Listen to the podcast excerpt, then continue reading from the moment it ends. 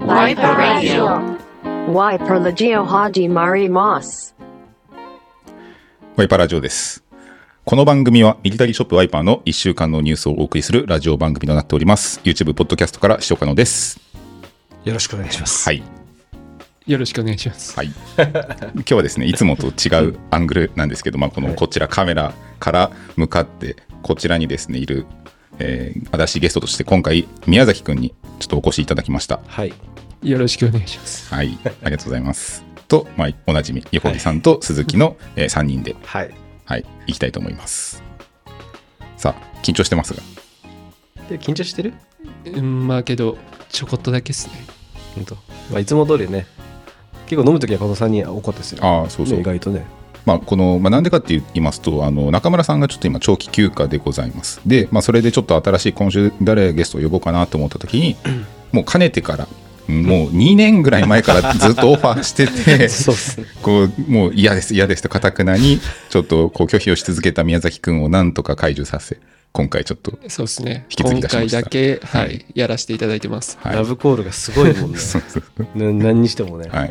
や、でも、結構、ここの3人は、あの、プライベートで遊んだりとかもはい。そうそうしていて。でまあ、あの日頃から結構宮崎君とか結構なんか夏に差しで結構昼間ぐらいからずっと夜まで飲み行ったりしたこととかああ、ありまししたたね。そうそうでその時まあ結構話も盛り上がったからこうなんか話題としてはいろいろ持ってる人だからこうせっかくなら話してほしいなって思って、そうだね。そうそうラジオにちょっと今回は出演していただきましたそうっさすがこう多いしね公共の電波に乗っけれるかっていう話で すね。まあそこに関しては P 配信からご心配なさらず、ははいい。ということで、ただ、はいあの、まあ、あの、フリーの前にですね、もちろんいつものコーナー参りたいと思いますので、えーまずはですね、こちら。ワイパーウィークリーランキング。はい。はい。ということで、えー毎週おなじみのコーナーなんですが、えーワイパーウィークリーランキングということで、えーうちの公式オンラインの、え1週間のですね、売り上げを発表するコーナーとなっております。はい。はい。で、まあ、横木さんはヤフーの、えーまあ、店長ということで、まあ、もちろんなんですけど、宮崎くんも実は、あの、楽天の第三の男として、はい。そうです。そう、あの、まあ、うちの中村と、まあ、あの、先日のショップアワードを受賞した小谷と、で、それに続き、宮崎という、この三本柱でやってるということで、はい。中村は俺かけですけどね。ほぼ機能してないんじゃないですか。そうそうだからそう結構そのねあのみんなのサポートっていうかすごいアシストを日々あの影に日向にとやってくれてるわけですけど。はい。頑張ってます。そうなんでだからまあそういった意味でもこうあ何が売れてるみたいなそういうのって結構日頃からチェックしてると思うから。まあ、この今回のランキングを見て、あこれ確かに良かったなとかそういうのがあれば、ちょっとぜひぜひ、ちょっと声をですね、挟んでいただきたいなと思います。はい。はい。じゃあ、まず早速第12位からいきたいと思います。はい。えー第12位、実物ユーズドドイツ軍のトレーニングジャケットがランクインしております。はい。はい。これ、まさに、ちょうどそうこれ、YouTube ご覧いただいてる方わかると思うんですけど、ちょうどあの、宮崎くん、来てます、これ。はい。ちょっとギリギリわかるけどそうですそう。ね。このブルーとネイビーのツートーンのですね、ジャージでございます。はい。で、これはですね、あの、しばらく、えっと、ワンサイズだけだったら在庫あったんですけど、はいあの、結構まとまった入荷が先日ありまして、うんで、まあ、検品が終わったということで、えー結構いろんなサイズ今現在、はい。そう、買える状態になっております。すごいですね。もう、今後本当に、こういう言い方したらあれかもしれないですけど、数年前までは全然ね、そんなに人気もなかった商品なんですけど、ここ最近はやっぱりすごいですね、勢いが。まあ、やっぱりこうトレーニングウェアブームというか、うんそういった感じのが結構各国目立ってる中で、はい。まあ、このドイツのジャージということで、まあ、結構カラーとしてはレトロな感じなんですけど、はい。なんとなくこう宮崎くんとか着てるのって、うんこうなんかイギリスとかのこのロックバンド系の感じで着てるなってあなんかフットフットボール好きなみたいなあ、いや、俺もなんとなく、なんか、トレイス、トレイスポッティングはいはいはいってあるじゃないですか。はいはいはいいやなんかそれのレントンああ確かになんか着てるイメージピタッとしたアディダスとかのジャージ着てたよねあそうそうそうああ確かに確かにそれこそ好きな映画そうそうそうそう。いやでもまさにああいう感じでタイトなこううんレトロなジャージでしかもまあドイツということで、はいまあ、案外そういったところでこのイギリスとかあれは確かあのどこだったっけあのイギリスアイルランドだったかな出い身やあのスコ舞台があスコットランドかススココットットラランンドドそうの、ですあれかあそこが舞台になってて、はいまあ、そういったこうフットボールにこうそうそうまあ、あそのう、フーリガンの前身みたいな感じかないわゆる。うん、そうなんですかね、 わからんけどはい、のようなスタイルとして切られるアイテムなんじゃないかなと思います。はい。はい。買いやすくてね、値段もいいし。そうそうそうそう、はいまあ今はサイズも選べるからですね。はいおすすめになってます。はい。はい。大丈夫。ちょっとテンション上げ て。でもいつも通り っちゃいつも通りだよ。あーそうそう今いつも中村さんと結構なんか、うんワイワイやってるあそうかそうこう、それに比べると少しちょっと温度感を感じ る。温度感がちょっと。いや、こう、そうだね見てる視聴者さんがちゃんとこう、それにこう、追いついてくれれば。まあでもいいんじゃないそうですこねういうのね。まあいつも、まあ結構確かに、うんこう、ゆったりムードでいつもはみんなで話してるかうら。ん、そうだよね。酒も入ってるしね、いつもまあね。確かに。 まあ、結構自然体な感じで今日はお送りしたいと思います。えーでは続いて第11位。第11位はですね、こちら、実物新品デッドストックの米軍 IPFU のフィットネスジャケットがランクインしております。やっぱ根強いっすね、これも。確かに。えっと、はいまあただこれはしばらくこうトップ、トップ、うん、トップ3以内に大体入っていたんですが、はい。まあそうですね、確かにちょっともう在庫もうんある程度結構欠品が増えてきたっていうこともあって、まあこれぐらいのランキングとまあ、そうですね。あと、まあ、上位この後紹介していきますけど、やっぱり新商品が結構目まぐるしかったので、うん多分この位置だと思うんですけど、結構コンスタントには売れてますね、やっぱうり。ん、確かに。まあ、ただ、これに関してはですね、なかなかやっぱりデッドストックっていうものはですね、はいまあ、実際、その、ここ数年全くなかったんですけど、えーまあ、昨年末に、ある程度まとまった数が入ってから、はいいまだにもう3ヶ月ぐらい継続して、いまだに人気ということで。すごいですよね。うん本当に、ここ最近、街中歩くと、結構着てる方も結構多いですもんねあー。確かに。はい。まあ、本当に貴重なデッドストックですからね、うんもう今だって結構サイズも欠品しちゃってるから、はい。これ、横井さん持ってましたよね。持ってます。水崎君は、はい今、車販待ちですね。ああ、なるほど。あーじゃあ、1枚、今、控えるように今、控えてます、ああ、なるほど。えちなみにサイズはいくつを買ったのかな自分は 2XL ショート。あああ、大きめの短め。そううんですね。まあ、確かに、宮崎くんで身長が 170? 174ですね。うん。体重は70ないぐらいですかね。あー69そとんか。な痩せた。いや、ま あ、去年あたりからだいぶ痩せてますけど むしろちょっと太ったぐらいなんですけど。で、まあ、それ、まあ、いやそんな宮崎くんでも大きいけど、あえて大きめで、まあ、丈は適正ぐらいな感じかなそうですねああなるほど。まあ、そういった感じでも、このジャストサイズじゃなくても、これは面白く着れるアイテムかなと思います。はいうん。おすすめです。まだサイズがあるので、サイズ合う方はですね、ぜひ、よろしくお願いします。はい。えー続いて第10位。第10位はですね、こちら、ワイパインクから、米軍 M65 フィールドカーゴパンツ WP111 番、こうランクインしております。これもね、やっぱり王道ですからね。うん。ちょっと自分もね、あの、一本買おうかなと、ああ、いいじゃないちょでうすどか。思ってるんで。はい。これはいいですよ。僕は、これはもう、販売する開始前からもう気に入って履いてるんですけど、はいこれはもうめちゃくちゃいいです。困ったらこれみたいな感じで。まうん。あ、っていうぐらいに、うんまあ、使えるパンツなんですけど、はい。まあ、このレングスが、まあ、これ今回レギュラーっていうことなんで、ちょい長めなんですけど、はいこれ僕今度近々裾上げしようかなと思ってておお、でも大変そうですね、あれ、泥棒入って。ああまあそうですね紐だけ紐を通す穴だけ先に開ければ、まあ、一応できるのであ、自分でまあそうですねまあちょっと全く同じ通りにはできないかもしれないですけど、まあ、とにかく紐がで出て縛れれば大丈夫なんでってえー、いう感じすごいでっちすょねっとカスタマイズしようかなと思ってますぜひね、他のパンツをちょっとお願いしたいところだ。あでも宮崎君もなんか自分で買ったあの WP の69番自分で裾上げしなかったっけああ、そうそう。てか、今日履いてるこれもあそうなんやまさしく、あーこれ1003番。 1003番、少し足を持ち上げてもらっていいですか。はいこちら、えっ、と、1003番、ウエストポイントの M521 の、を履いております。はいはい。えっ、と、これ、色はネイビー、ブラックネイビーですあね。ネイビーか。はい。そう、結構暗めなネイビーだから、うん上品な感じしますね。そうですね。ネイビーは何気ちょっと残ってるんで、ああ、ネイビーいいのになっていうので。うん、確かに。でも、その上がブルー系のジャージなんで、うんそれと合うとブルー系のトップスと下で、そうですね、うん、結構合わせやすいと思いますけどね。うんまとまってますね。はい。はい。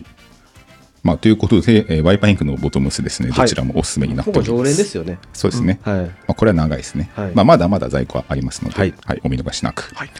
えー続いて第9位こちら実物新品デッドストックの米軍ファーストエイドキットインディビデュアルポーチがランクインしており ます、よく読めました ね。はい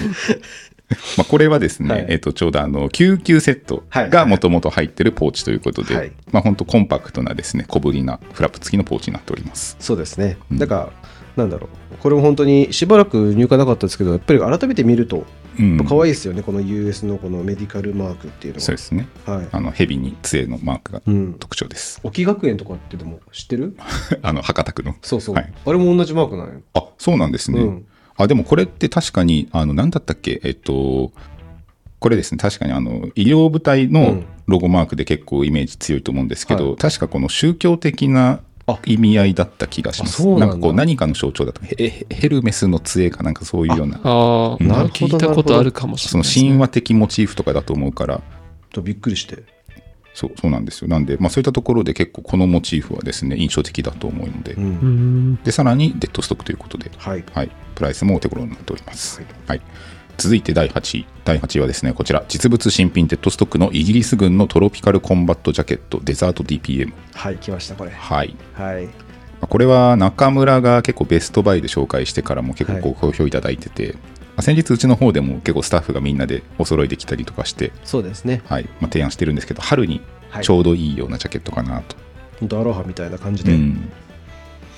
確かにあのハイビスガス系のショートパンツっぽいような模様というか大ぶりな大判な結構柄がですねしかもシンプルでツートーンの柄がいいんじゃないかなと着てき着てみましたけど意外と派手にならないですようね、んですねもう本当落ち着いたう感じで、ん、だからチャレンジするにもいい価格ですうし、ん、これはぜひね手に取っていただきたいアイテムかなと思います ねでしかもこうトロピカルということなんで、うん結構本当今からの時期ちょうど少し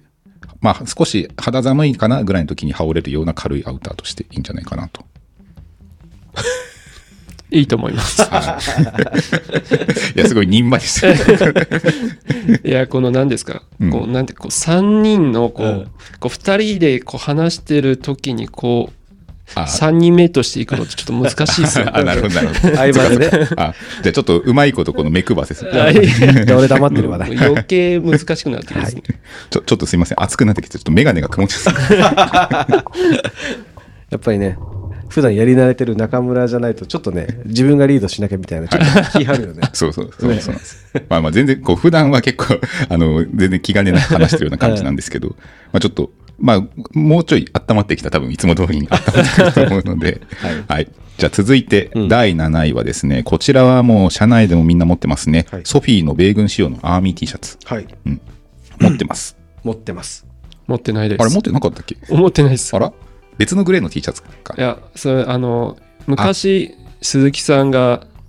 作ってくれたはんいですかね。はいワイパーインクの方で昔作った T シャツそうです背ね。あー中がダブルみたいな。そうそうそうそうそうそう背中のリフレクターの、はいブロークンピラミッドでしたね、うんはいあそっかそっかいやでもこれは本当持ってておすすめですよ何かと使えます何かと使える、うんそのトレーニング、それこそね、そうそうそうそうまああの海外入荷とか行くと大体もっぱらこれみたいな夏場は確かに、イメージあるわ。そうそう はいまあということでこのオンでもオフでも使えるような T シャツだと思うので、はいおすすめになってますはい、続いて第6位はですねこちらは先ほど9位にランクインしたファーストエイドキットのポーチと、えー一緒に販売したですね実物新品デッドストックの米軍ユーティリティストラップになりますはいはいはいまあ、ユーティリティという名前の通りですね、まあ、いろんなところで使えるストラップなんですけど、まあ、これちょうど中村提案でこはいの先ほどのポーチに引っ掛けてこうミニショルダーみたいにできますよっていうような提案から多分おそらく人気が出たんじゃないかなとやっぱり見ててもセットで買われる方多いですね。あーなるやっほどぱりその影響もあって、うん。あ、そうかそうか。じゃあ、2人は結構もうどういうようなお客さんがどういうふうな組み合わせで注文したかとかもやっぱ日々見てるから、じそうですね。そうですね。ゃあこれに関してはセットで購入が多かっ多いと思います。た。なるほど。やっぱりあの海外動画のうん。影響ああ、ですかね。そうかそうか。そうなると確かに、こうやっぱ立て続けに同じ注文がバーンってくると、うん何事みたいな感じ で。何があったんだろうって、うんなりますもんね。だからたまにあのメールマガが影響して、うん。あとはまあ SNS とか。ああ、そっか。なんかありますもんね。あの、なんか何も自分たちで準備してなかったのに、やたらとこう売れたから、なんだなんだと思ったらどっかで紹介されてそいうたそとうそうか。そう。そうですね。確かに、ツイッターとかでも、ああ。たまにありますよね。あるなんか、あの、チェコ軍の、うん、あの、レーザーバッグみたいな。ああーはいはういんランドセミドああ、あったあった。キュメントしようでたばっかはいりはい。あれ多分ツイッター発信でめちゃくちゃ人気が出たやつですよね。じゃあ、あのなんかインフルエンサー的な人がなんか紹介したの かな。うーん。なんか調べた感じそんな風でもなかったんですけあどーだから結構自然発生的に そうですね紹介したのがバズってみたいな。そうそうあそあなるほうそんな感じでしたや、だからこういうお読めない面白さは確かにありますね。確うんはい、ということで、まあ、これはですねあの、そういったショルダーストラップ以外にも、まあ、何かと使えるし、うんまあ、こういったミルスペックのオリーブのあ使い勝手の良いストラップということで、まあ、何かとアイデア次第で使えるものなんじゃないかなと思います。はい。はい、では続いてはこちら第5位実物新品デッドストックのオーストリア軍のトレーニングジャケットホワイトパッチ強いっすね、やっぱりトレあのトラックジャケット系が。確かに、まあ、先ほどの12位に入った、えードイツ軍のジャージと同様にこちらはオーストリア軍のシンプルなジャージうん。しかもこのホワイトパッチとブラックパッチがあって、はいブラックパッチも前販売開始早々に完売しちゃいましいたや、ね、早かったですね。ユーズドの方ですけど、もう速攻なくなりましたもん。うんいやなんか本当、まあ、あの IPFU とかのナイロンシャカシャカ系が人気なのはもうおなじみですけど、うんこう2人が着てるようなこういうカットソー系の伸びる系のジャージこれは本当に今着てるなと思いますねいやすごいもう古着市場でもやっぱすごいってやつ、うんそうそれこそ古着屋の友達いますけあどーちょっと前もう去年ぐらいからもう今ジャージだっつってへえすごい高騰してるらしいですようんあねーやっぱアディダスとかも買えないみたいな、は確かになんか女の子とかがうんこうゆるっと着て、なんか学校のジャージみたいな感じ、うんだからそれこそねうちのスタッフでもジャージ着て、若い子で、はい、ああいますね、ああいう感じでしょううね、ん、なんかこうリラックスした感じで動きやすいし、うんあのちゃんとか着たらかあ確かにかわいそうでも着てない着て、赤いなんか着てますよジャージ着てね。るな イなメージんかそうそう、そんなイメージあるんですよ。そうそうそうそうなんで、まあそういった意味でも、まあ若い、若者から、まあもちろんおじ様までそうですね楽しめる一着じゃないかなってで思もこうれ。スタイル結構大事だよね、うん。結構細身であみたいなここういうガチあのちょっと俺みたいなさちょっはと骨太な人が着たらさ、うんガチのジャージみたいなあ、いやでも似合ってますよ。お持ちですかまあサイズ感じゃないですか。サイズやうね、ん。ちょっとタイトめに来て、うんいいよね、うんもう改めて確かに。リバイバルで高校生ぐらいかな俺あがあ、なんかジャージみんな着てたイメージだけうどん、確かに、あの、アディダスとかのジャージとか首まで上上げてね。うんジャージ の、ジャージ、ジャージジャージについてねジャージについて何か思い入れとか。思い 入れ、思い入れは特にないですね。あけど、あの、サチモスの4スうんあが、なんかあの、PV でなんかアディダスのジャージ着てたの。ああ、それでかな。なんか一時すごい流行ってた時あったよね、アディダスのジャージ。ああ、ありましたそのね。時のかな、まあ、パンツとか結構なんかやんちゃっぽい子とか細身のジョガーっぽいやつとかまあ履いてた時期とかあったけど、まあ、トラックジャケットはなんとなくそういうファッションとかにすごい親和性高いようなイメージあるから、だからなんかそういうイメージも結構あるっすねた。確かにそのミュージックビデオでそれすごい着てるイメージある、うんうん。なるほど、まあ、ということでジャージおすすめになっております、はいでは続いてはですねトップ、えーナンバー4とナンバー3を同時に発表します、はいえー第4位、第3位、どちらも色違いです、デッドストックの90年代のユーロヴィンテージストライプベースボールキャップ、はいいえーブラックとネイビーとランクインしております。やこれはねほんと可愛いっすもんね、うんまあ、このレトロで、しかも白ボディ、まあ、ちょっときなりがかったナチュラルっぽい白ボディに、えーブルーとブラックのストライプ。しかも生地もなんかいい感じっすよね、うん本当に例えるとあのイタリア軍の,、うんあのプリズナーシャツとかみたいな確かに確かにああいうちょっとこの木端っぽいそのそ染色する前のうんちょっとこのネップ感があるような生地感っていうのが、まあ、結構ナチュラルな感じでこう今現代のスポーティーなベうんースボールキャップにはないような感じがしますね。なんかそれこそなんかちょっとクーパーズタウンみたいうな、ん、そうレトロなのがすごいいいんですよね。これ、まあ、イタリアっていうのがまたいいですよねん。そうそうアメリカっぽいんやけどね、うんうんそこをあえてイタリアから出てきたっていうのが。うんまあ、だからヨーロッパも結構一部のところではすごい野球が盛んらしくて、うんうんうんそれこそあのイタリアなんかは決勝トーナメントああもそっ来かてたそっしか、ねそうちょうど確かに WBC やってましたけどね、うんい見ましたやちょうどこの収録の昨日はいはいでしたよね、そうですねそうそうそう優勝を決めたのあれ何時だ10時ぐらいだったかな、うんだか らもうあ今回見てなくてそうそう自分だからえ優勝したのちょちょうど自分あの倉庫にいたんです けどなんか速報で見たって感じいやでもなんかそのためにわざわざこう会社を休みにする企業とかあったらしいですようわマジですか。そうあの午前休取りますとかちょっと今日は皆さん感染するために、すごいねそう業務お休みしますとか社長が好きとかだったら、ね、かもしれないですねねとかまへあーそういうゆかりのある企業とかあーなのかもしれないです、確かにね、それはすごいな、あだから確かニューエラさんとかだから休みなんじゃないかないや違うかなさすが にあそれ はあ違うかな影響でかそう っすね、それ。絶対関係ないあー違うかな まあっていうぐらいにこう影響がある。まあちょっと今野球結構トレンド来てると思うから、もしかしたら今年ベースボールシャツとか来るんじゃないかなあと。あ、でも思確ったかりにね。うんそれ好きだよ。今そう年そ去うそ年うぐらそいからねう。。そうなんですよ。ミリタリーのベースボールシャツ着てたんですけどはい、なんか流行ってくれるんじゃないかなって勝手に確私かてにます可愛いっすよね。なんかね。俺も欲しいなと思うんだから。そうなんですよ。なんで、まあ、こういうような、ちょっとこのミリタリーとかヴィンテージ背景のあるようなうんベースボールキャップとなっております。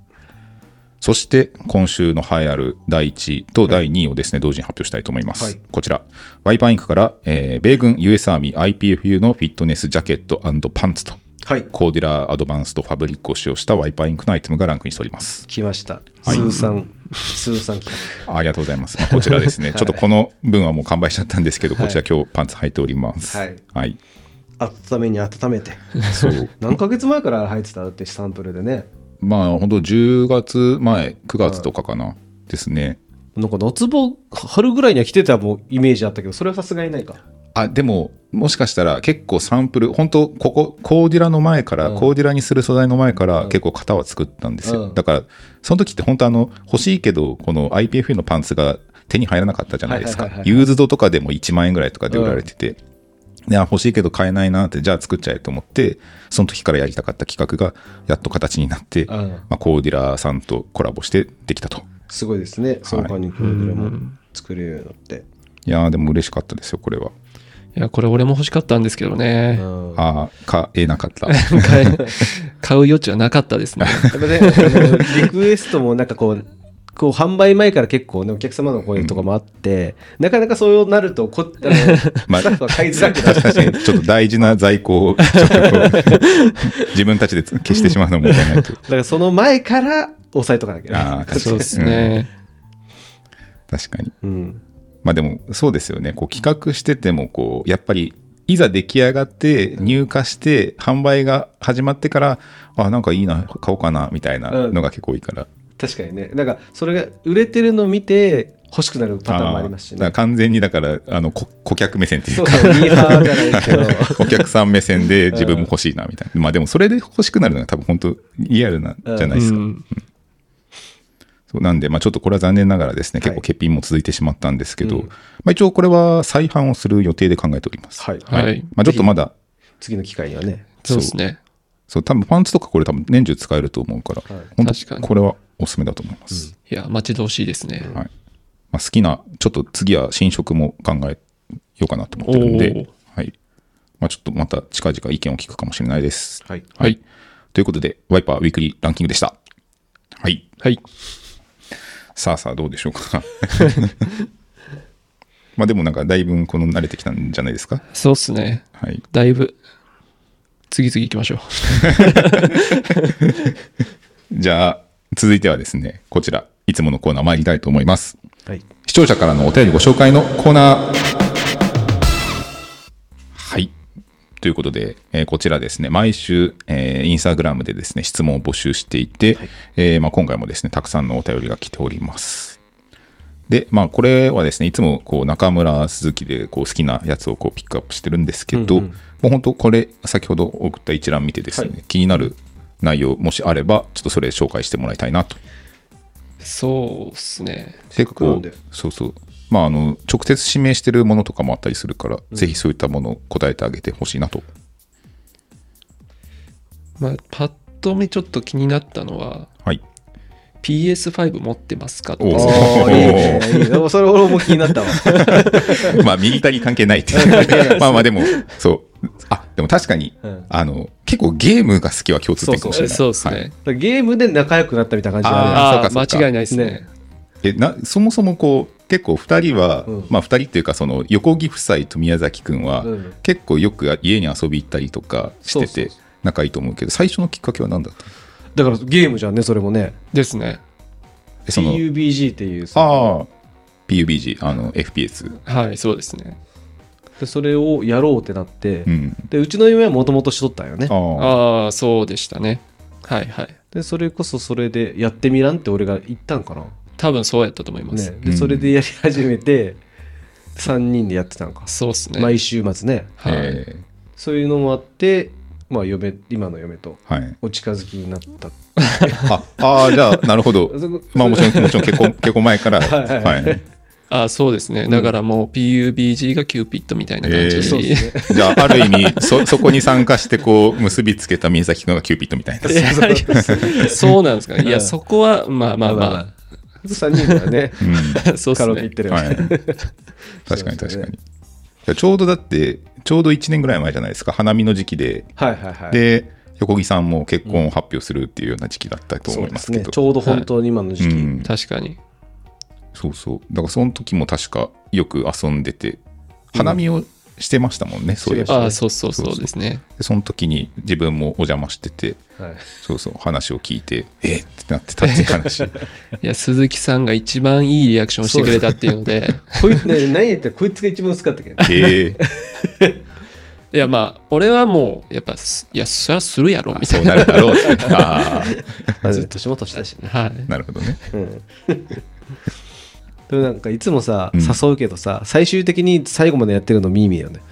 あ、まあ、確かにそうっすね。 うん。今、あの、デッドバイデイライトをああ、はい。やってるんですけど、はいそれも横木さんにしようって言われて、うん。で、自分もやり始めたんですけど、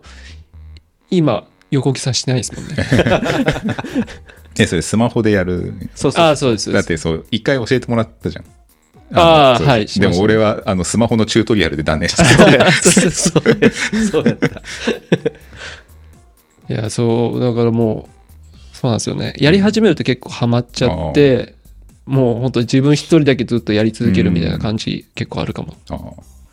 そういう意味ではな、ちょっと、僕はスマホゲームあんま苦手なんですよ。あんまこりのこう、このボタンないのにこうそ触うるそのうがそうそう苦ち、手。ちまちま、物理ボタンがないのが苦手で。うんそういう意味では僕もプレステ5欲しいなと思って。あでもみんな欲しいよね。そうですね。ね欲しいですね。うん今普通に買えるなんか買えるらしいですよ。あそうそうなんやあのだいぶんこの在庫は、なんかどうだろうな、普通にヨドバシとかでなネットで見たけど、普通にカートに入れれた気がします。今いくらぐらいなのい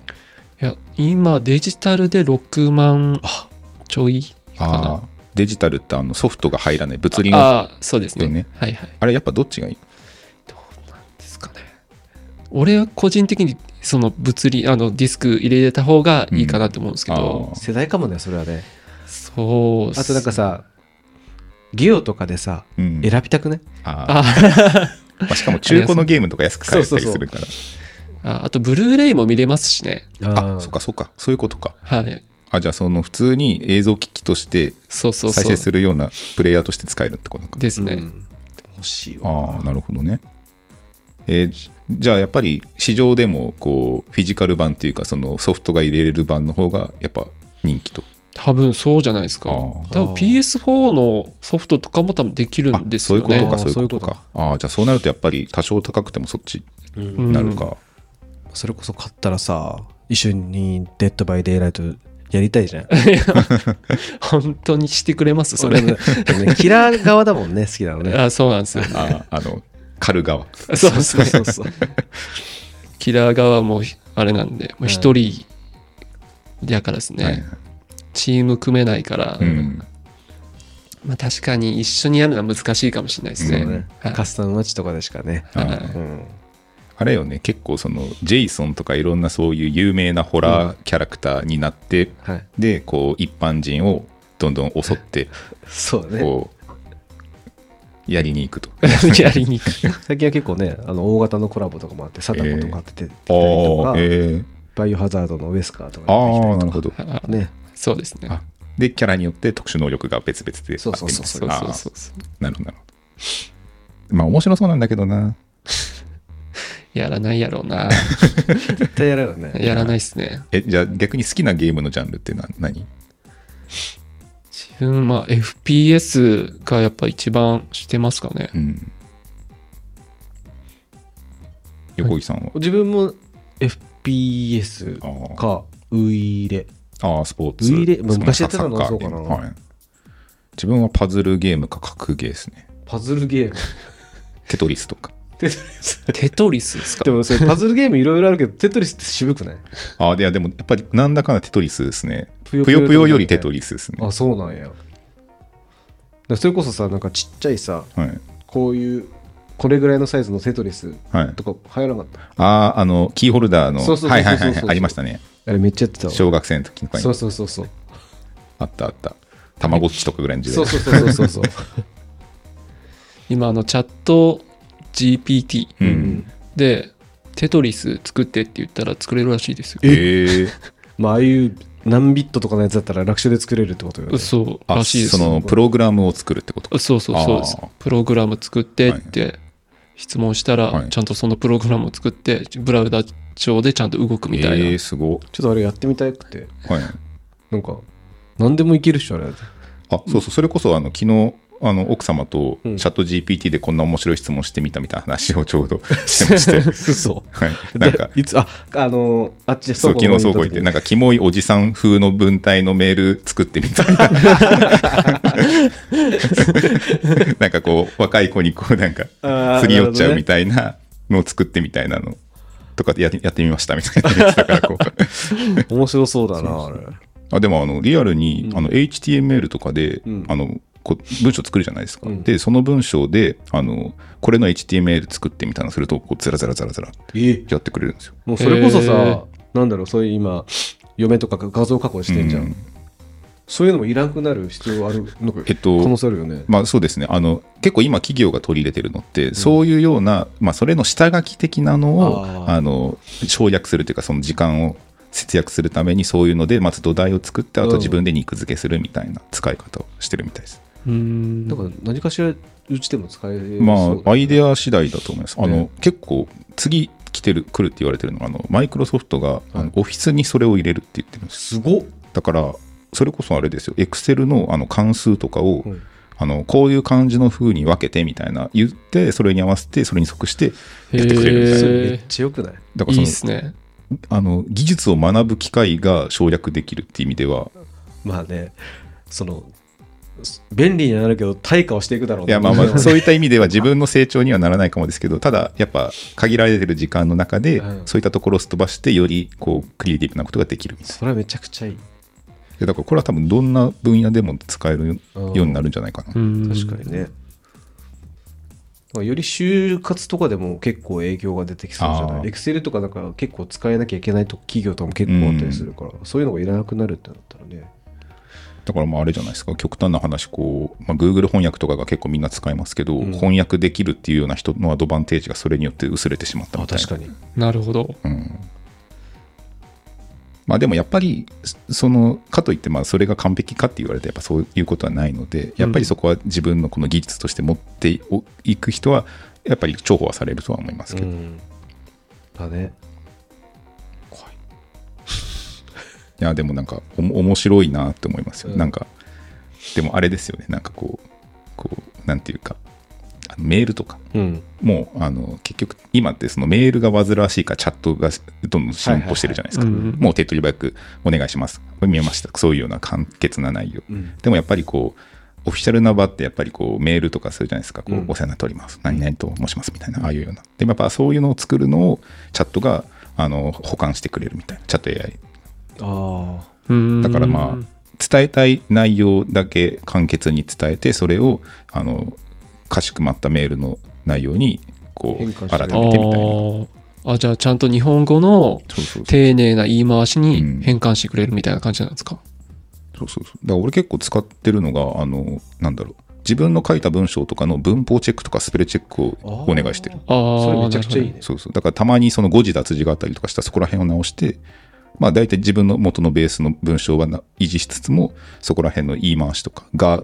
ん手にオハとかそこら辺をはいはいはいはいそれをメーカーさんに投げるときみたいな感じでんなるほどうんだからやっぱ分かんないもんね難しいから日本語って、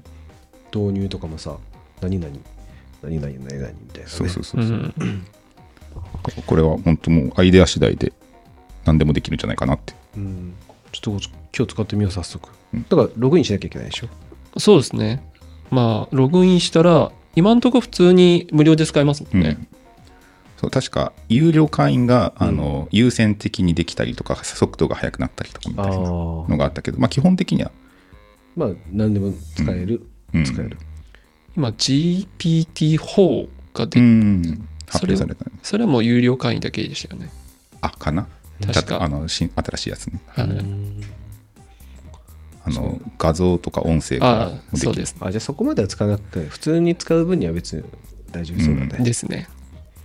まあ、そういった意味ではあの AI アートとかあるじゃないですか。はいはいはい。なんかこう、美化するような。あの、まあそういう、こう、例えばじゃあ横木さんをこう、アニメ化してみたいな。うんうんうで、んそれでイラストみたいなのを作ったりとか、うんうんうんあれもだから結構内容的には通じるものがあるっていうか、あだからその、それ専用の職人みたいな、いかにこういう風な指示を書けば可愛い子が出来上がるみたいな、うんそういうのを突き詰めてる人とかもいるみたいですよ。へえ。えーあその指示を出してその理想の絵がそうそうそうそう。だからあの、結局そのプロンプトっていうのかな、あの、まあ、要は、どんな内容でこんな感じでこうみたいな感じのある程度要点をまとめないと破綻したいになってしまう、あーだからなんかすごいパッと見顔とかめちゃくちゃリアルなのにうん手と思ったら足が生えてたみたいなあーそういうのはだからちゃんと指示がきちんと矛盾しないような指示を出さないとそういう完成度の高い絵にならないみたいな。あなるほど、まあ、確かに使ってて、まあ、自分がやりたいことはあるけどどういうふうにその指示を出せばいいのかっうんて結構迷うとこありますよね。でしかもそれが英語だから結構、はい多分そういった意味ではこの英語話者とかその英語圏の人の方がそういうのは進んでるみたいああなるほど。でも特にやっぱ日本とかアニメとかうん流行ってるだろうから、はい日本人がそういうのをこう、ね、あのスキルを手に入れたらよりなんかすごいこう発展したものが出せるんじゃないかなって。確かにな、んアシスタントとかいらなくなるんじゃないいやでも本当にもういずれ自分のこのスマホに自分のこのなんていうかアシスタントみたいなのがね 出てくるんじゃないかなと思って。まあでもなんかでもなんか大事な気はするけどねその下積みというかさ、うん漫画家としてさでも 漫画家とかって休みがないイメージがあるから、うんそういうのはねまあ、だか手っ取りら早そうくできたそういうので、まあ、その時間短縮ができるというか。うーんなるほど。ガッポガッポ儲けて、めっちゃ安いんだよみたいななるよね いやだから本当その週休2日がが週休3日になるとか、ねまあ、逆に言ったらなんかこう昔の人は洗濯板で洗濯してたのに、うんこうその当時の人はもしかしたら自動洗濯機を邪道だと言ってたかもしれないあ確かでも今じゃそれはなくてはならない、に、うーうんんなんでそんなとこに時間費やしてるんですかって話だからだから結構自分たちのこの時代が変わればこう感覚も変わるっていうかうん結構その最新のものは取り入れるタイプ僕はかなりそういったテクノロジーとか好きだからちょっとチェックしちゃいまあーすそんな感じするもんねなんかね横ミームなんか結構そうでも宮崎君だってもともとチャット GPT の話は僕宮崎君から聞いたんですよ、うんそうそうまあ、そうですね。まあ自分も結構流行りものというか新しいのは好きですけどうね。ん、うんまあ、熊本県民なんでうん、あそういう県民性 なのそういう系見てるそうですね。わさもんっていうへえし知らないですいかや知らないなんかそのなんか流行りもの好きみたいな、うん新しいもの好きみたいなの、はいうんバサモンって言うんですけど、へえそれ方言方言なの方言です熊か本のね方言そうですねくそれ天草の方言じゃなくて違いますえ全土で使えるやそうですマジはいそれちゃん検と証したはい検証したチャッ検証ト GPT 聞いた、いや多分もうこのうんラジオ聞いてる人たちは、うんうんいやそうそうそうそうって本当あいやでもリアルに熊本県民の方いるかもしれないですよ。そうね、うん聞いてる人にねいやそうでしょわかんない新市街の方がきっと使わないとう関係ないでしょ 絶対関係ないから天草は、まあ、もちろん使いますそれしも熊本県民全員使いますからねわさもんはそういう県民性だからそういう言葉が生まれたってことだよね和さんも。だってないでしょあだそうですっねてその福岡とか長崎で痴漢できるような言葉そのあ似たあ、ような確かに。流行りもん好き。うんえー、なんやろ。あるかな。いやないない長崎もないしつやつけてからみたいな。 なんすよそれ博多弁ですいや、なんかこう、ちょっとこの気取って都会人ぶって的な、こう、あななんんかか、長崎で行ったらキャブってからキャブとか、キャブっとんなそういうの、ひらがな、ひらがなです。いや分からんじゃんえ、漢字その和さもんにしても漢字なの、ひらがな。マサモンわさもん、なんやろ。漢字あるのかもしれないですけど、俺はいつもなんかひらがなでかこう考えてましたね。うんひらがなっぽいよねなんかねひらがなっぽいですよ ね。和さもん、もんっていう、あの、ものでしょ。和さものみたいな。た多分そういうことだと思います。ああ。わさ。和さもんえーちょっと詳しい方いたらチャットお待ちしてます。 はい。ちょっと、だいぶプレステ5で、すごいねだいぶ時間が広がってしまった けど。じゃあ次、横木さん何かありますか寝る前のルーティーンなどはありますか僕はストレッチして採用を飲んで寝ますもう。ちょっとこれ聞きたいなみんうなん。なんかすごいルーティンありそうじゃん 確確かに。あーいや、まあ、特にないんですけど、あの、まあ、寝るときは普通に、まあ、寝ますけど、あのホットアイマスクの,、うんあの再利用できるこのなんていうか充電式のやつを買ったんですよ。ええそれ寝るときにもちろんつけるやつそねうであの自動であの切れるんで、うその目を温めてそのままアイマスク代わりとしてへーそのまま寝るっていういへえあれ寝るときは一人や2人ですあ普通に隣で、えっとまあ同じベッドですねうん、でもまあ寝る時間がバラバラなんで大体自分の方が遅いですねあ寝る時間別々なんや別々あそうなんやそう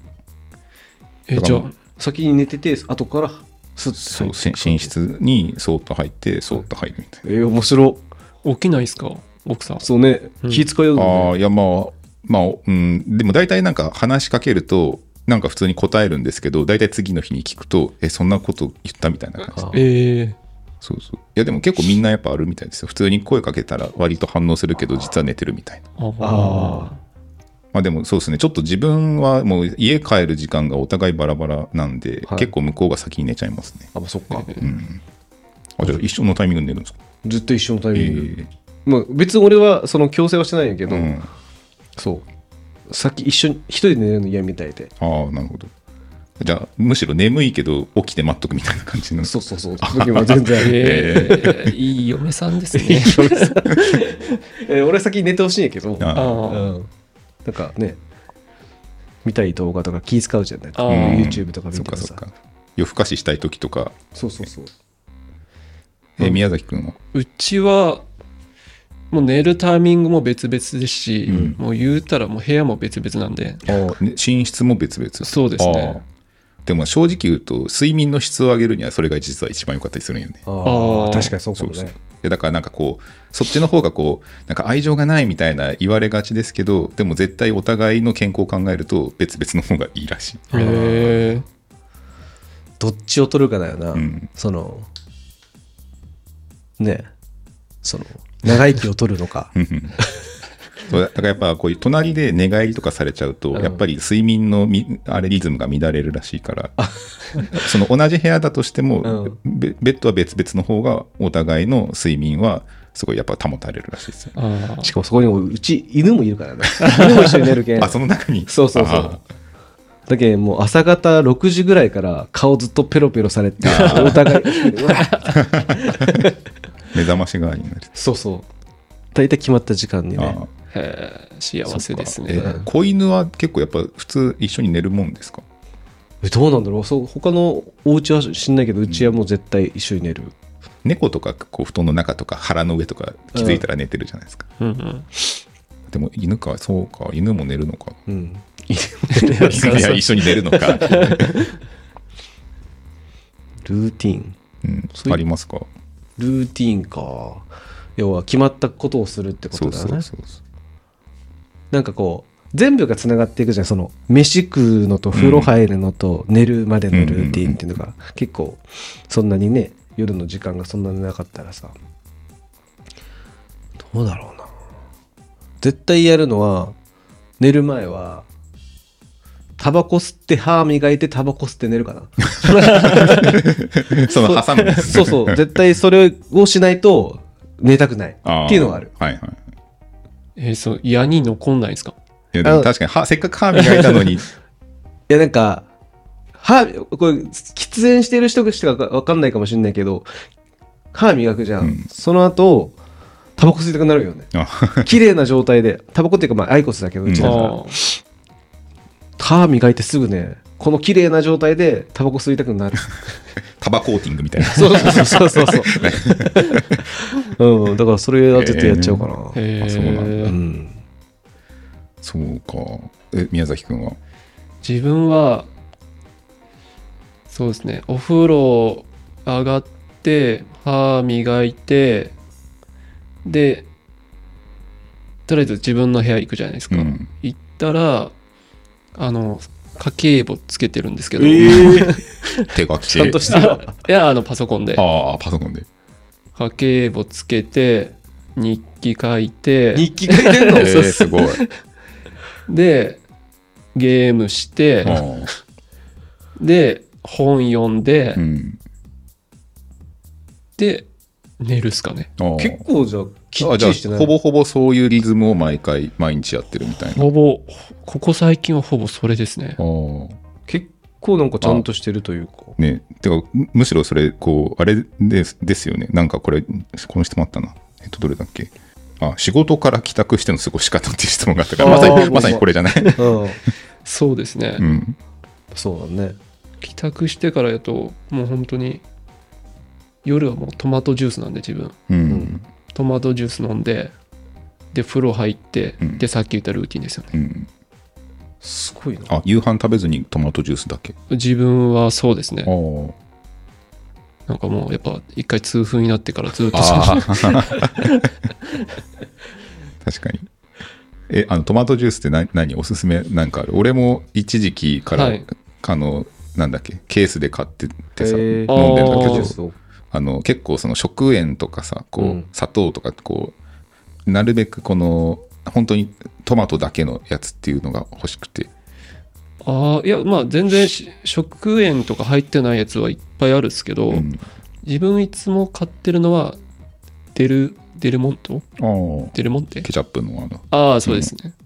が一、一番買ってるですかね。うんなんか普通のやつだと、確か、カゴメのうんやつだと750しか入ってないんですようね。んけど、デルモンテは900。うんちょっと容量がはい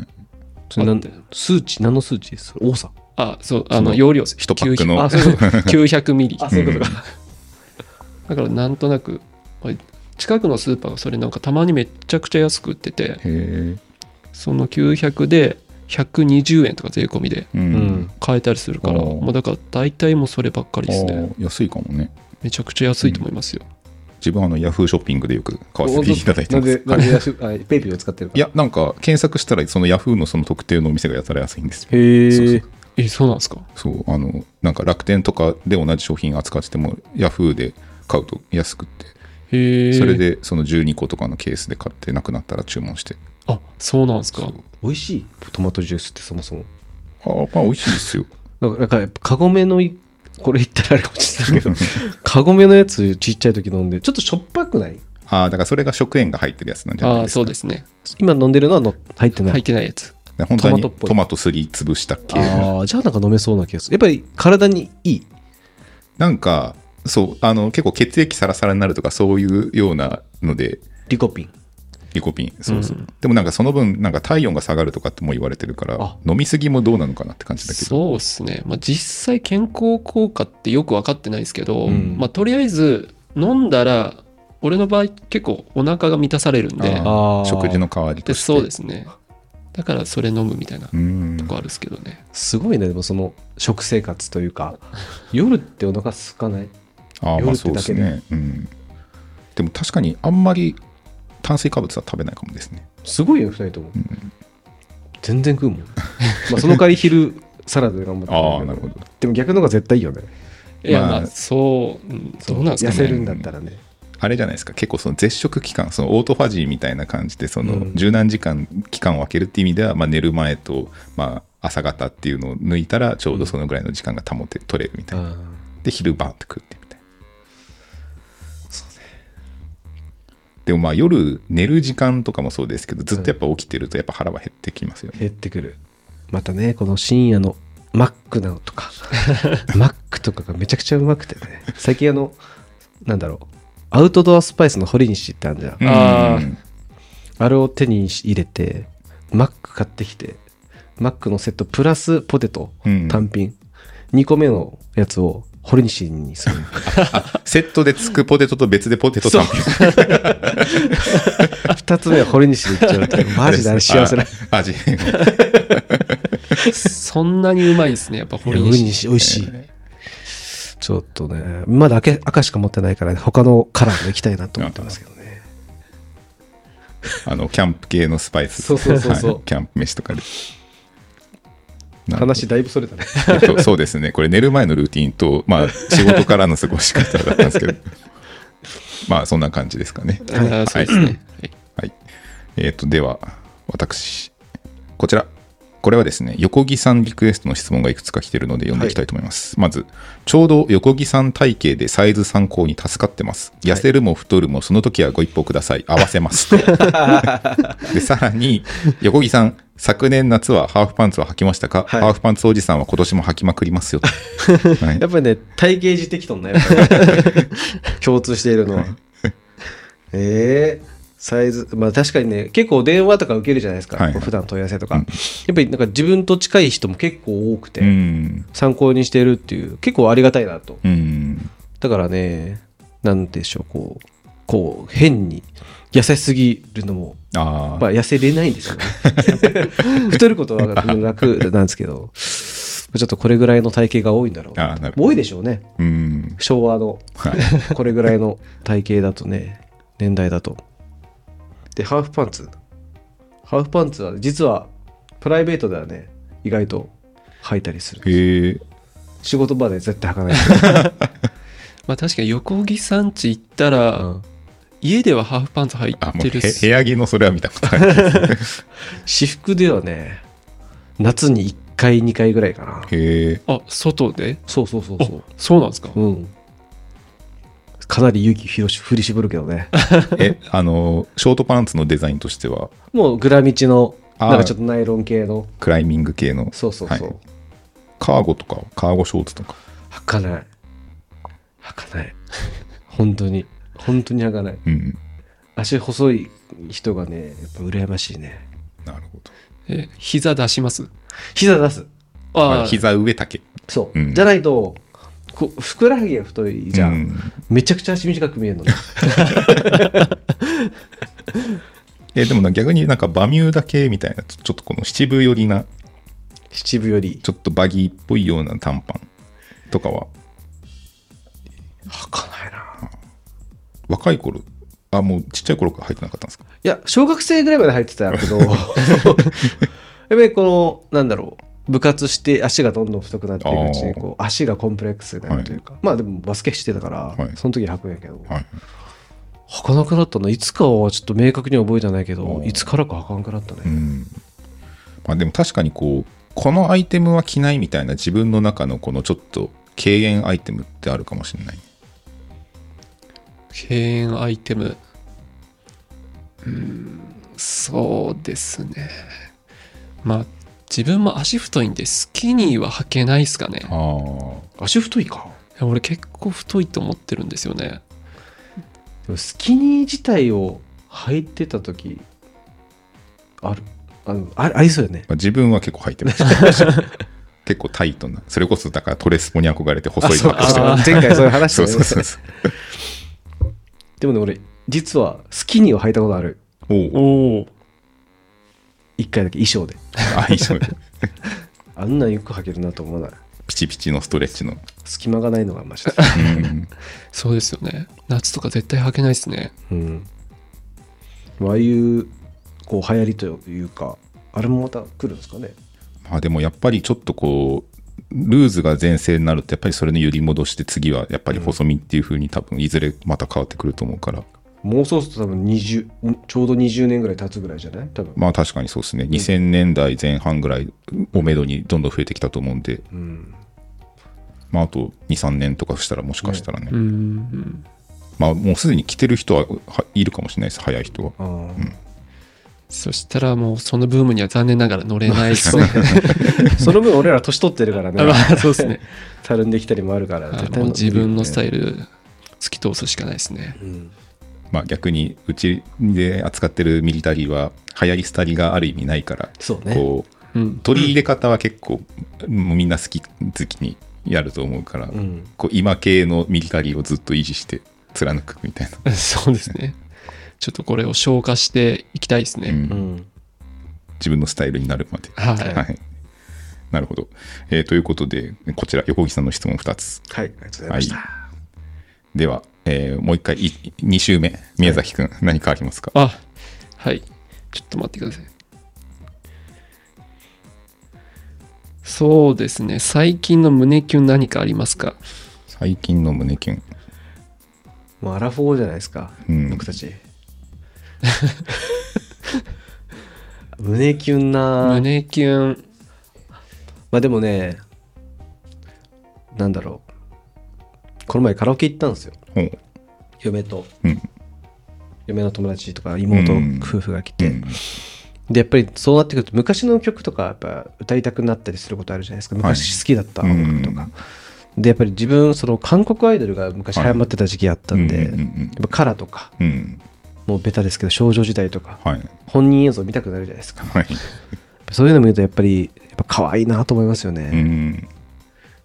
ぱりそういうのかな胸キュンぐらいって、ありますああ、胸キュン、胸キュンなのかわかんないですけど、あの、この間ちょっとあの、自転車のイベントが福岡であって、それに遊びに見に行ったんですよ。うんで、まあ、それに出場してる、こう、昔からの知り合いとかがいて、で、こう、自転車で結構大きく派手にこけちゃって、はい結構膝をですね、えぐいぐらいにうがわっつりやっちゃって、で、なんか結構、こうなんか顔引きつりながらも「あ大丈夫大丈夫」みたいな言っててそしたらなんかそこの会場に来てたなんか小学生ぐらいの女の子がなんか興味ありそうにこうやって見てるんですよね。全然だな誰の子みたいな感じだったんですけどであのまあそいつもちょっとこう無理して「あー全然大丈夫だから」みたいな言ってで痛そうみたいな言ってて、うんでまあピューって言っちゃったんですよ。うんでそしたらしばらくして戻ってきてなんか絆創膏何枚か持ってきてあげるっつってそうでなんか貼ってくれてて、えーそれ見てちょっとこうキュンってあか かわいいって思っちゃって危ない危ない危ないそうそういやいやなんかこう親心とか親心そう的そうなあーそう大丈夫いやなんかああいい子に育ったなっていうそうそうそうあーまあ初対面の子なんですけどはいでもね、そういうしね、ちっちゃい子がね、なんかこう頑張ってる姿とか優しい姿見ると、ちょっと確かにキュンそでうすそよねう。そういやだからこうなんか何の見返りもないというか、うんなんかこう単純にこの両親から来てこう「はいあげる」って言ってでもそれはもう親の教育が絶対いいんでしょうね。うん絶う対。ん自分は、まあ、言っとってあれですけど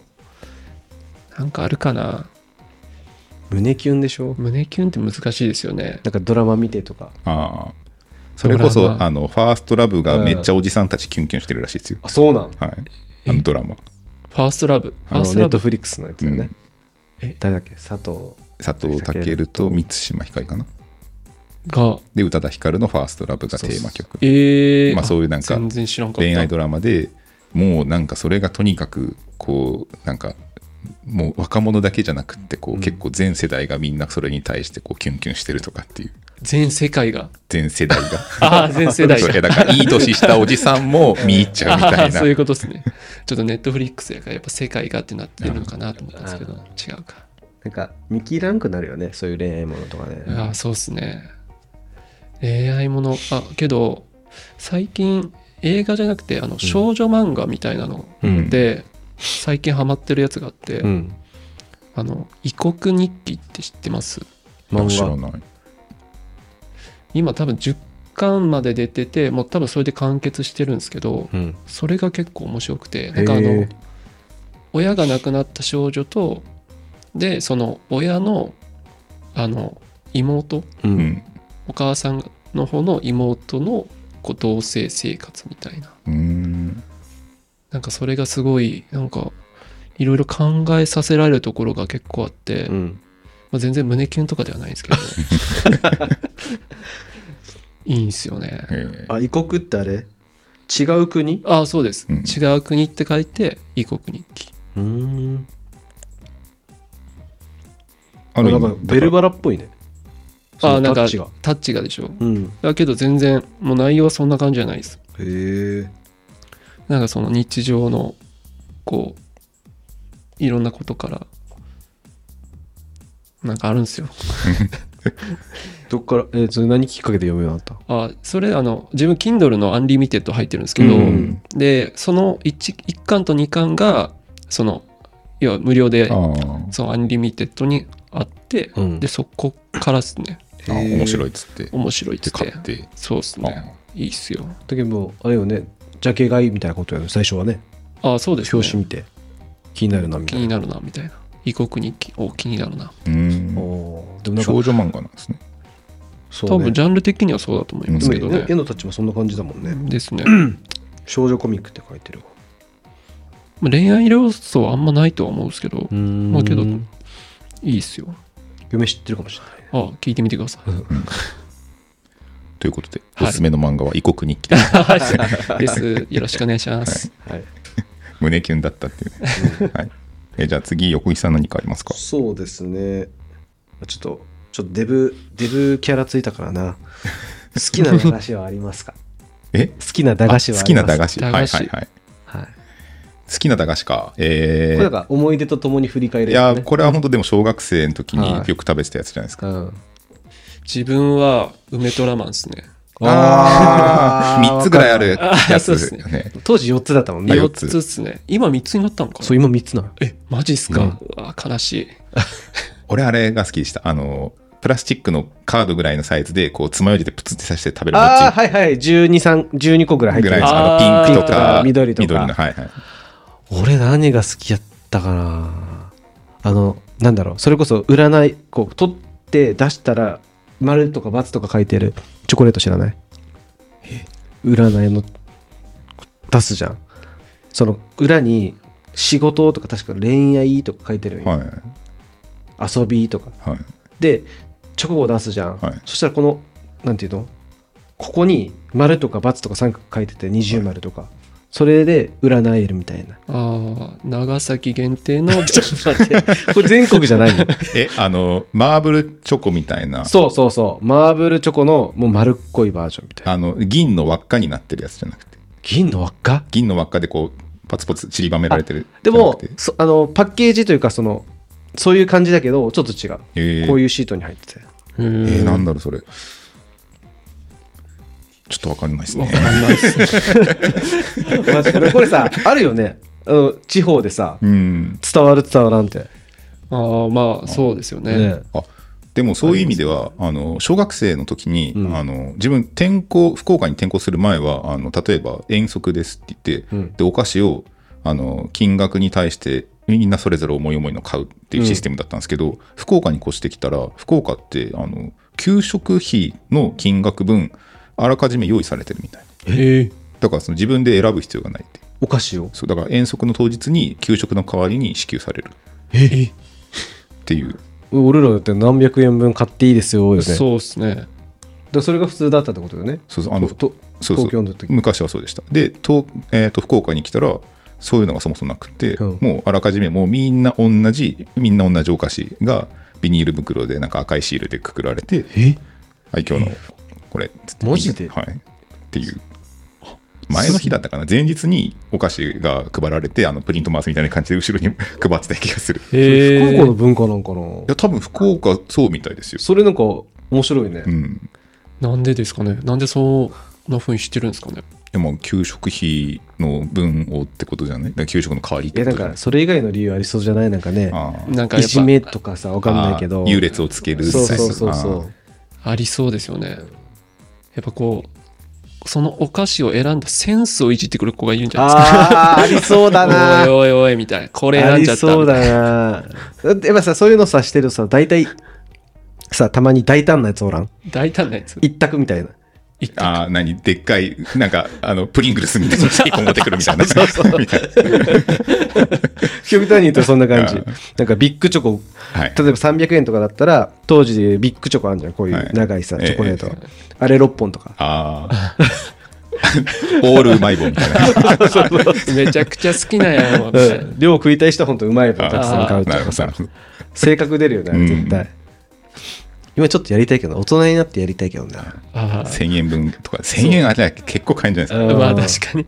食事ぐらい多分ね、買えるよねいまだにでも好きなのはあのなんだろう30円ぐらいでポテトスナックっつってあのすか。うんこれくらいのやつが34枚コンビニとか売っ入っててますよるね。そうそうあれの塩じゃがじゃが塩かな、はいだったのをもうドンキで箱買いしまし たからねあれ美味しいんだよなあの、あと、オレンジの蓋開けて、うんあ串ーはいはいは抜いくやつみたいな。ああ。でもあれ大人になって初めて買うじゃんあれ、はい。嬉しかったよねああ、あの、もう箱買い。ケそうそうそうそうース買い。結構あるの駄菓子で言ったらね、駄菓子といえば、その駄菓子屋さんみたいなのはやっぱあったんですか、地元に。あったあった昔ながらの。あったあった文房具と屋さんと一体あ型あになでってするねみたい。ななんあじゃあか、タバコ屋さん兼みたいな、駄菓子屋さんみたいなうん感じでしたけえどね。ーあじゃあもう学校帰りに夜みたいな。そうそうそうそカード出すしてねはいはい。ああ。う。カード出しして。うん それこそあのボロッチなんか外側のあの横にビールケースでストスト2があったりとかそうそうそう。ああいうこう、こう傘がついてて。 外外に泡ざらしておいて ああ、懐かしいな、そういう風景がね。ううん、そんな感じよね。はいうん、いやそんなでもないだろうな今、ないよね、うん、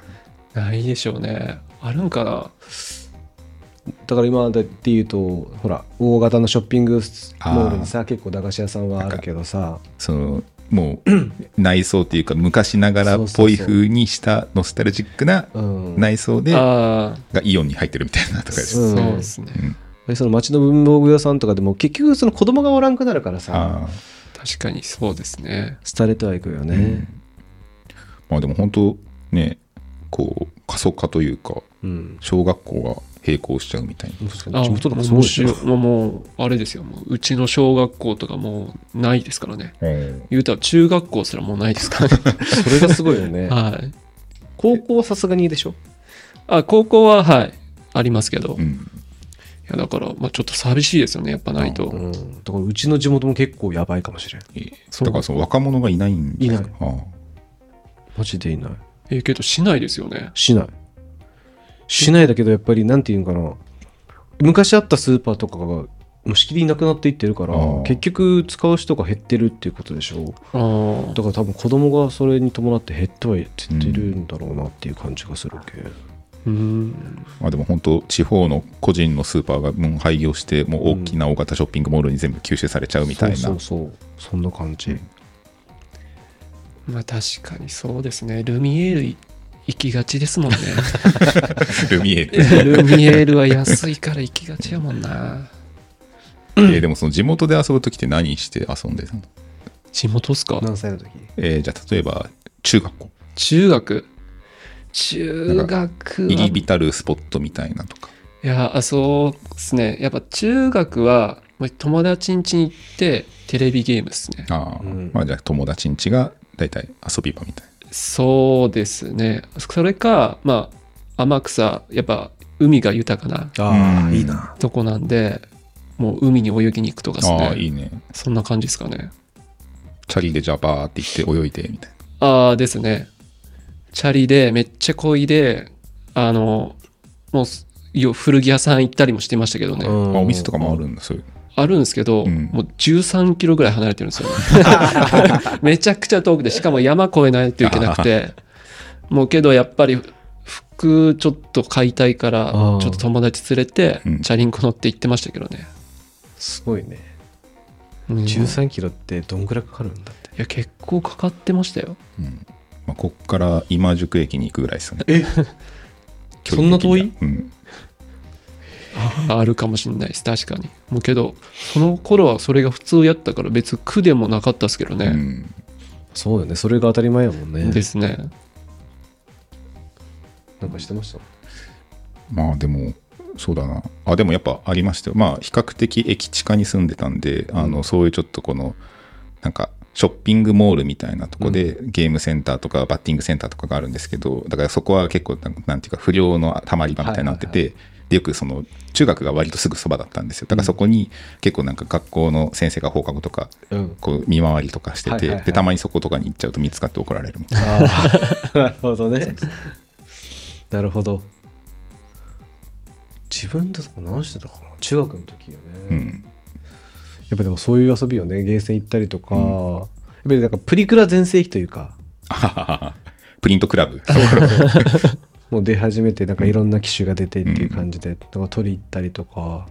してたかなプリクラあったいやなかったかもしれないですね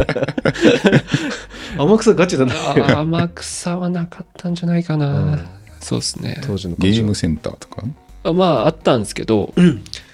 あったけどやっぱ中学校はもうなんか行っちゃダメってなってましたねもう学校側がももううそこゲーのムセンターには行くなと行くなってなってました、やっぱなんかそうい飛う行の始まり そうですねあ そういうのあるよねありますよね、うん、確かにヤンキーの人が言ってたイメージはある、うんゲーセンとかそうですよね。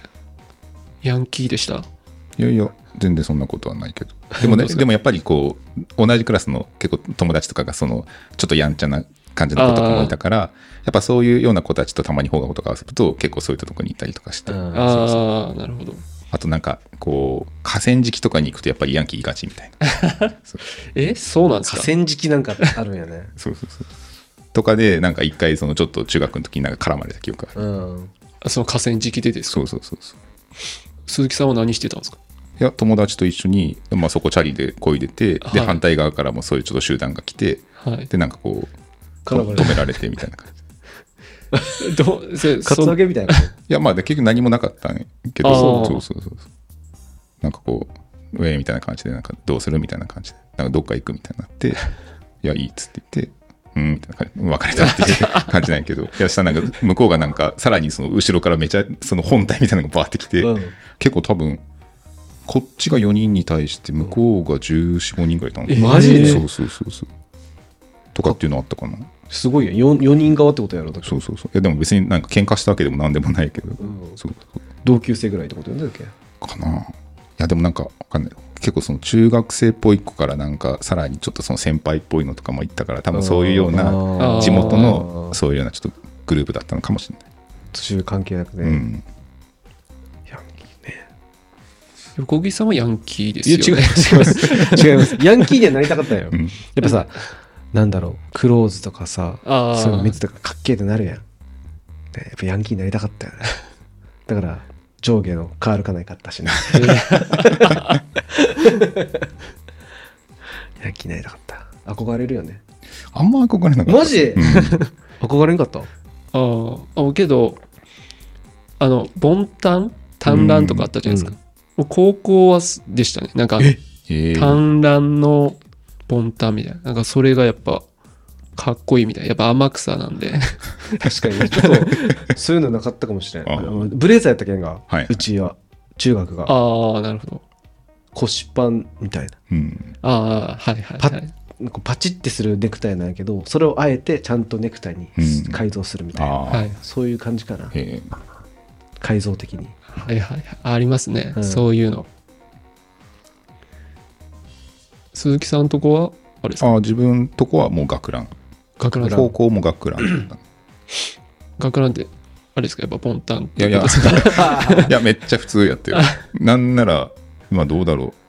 うまあそんななんか改造制服みたいなのはいなかったけどなあそうなんですかちょっとヤンキーっぽいやつとかは多分あの本当サイズでっかいやつと交換して、んぶ太いのを履いて裾踏んでみたいな感じでいそういうシステムなんや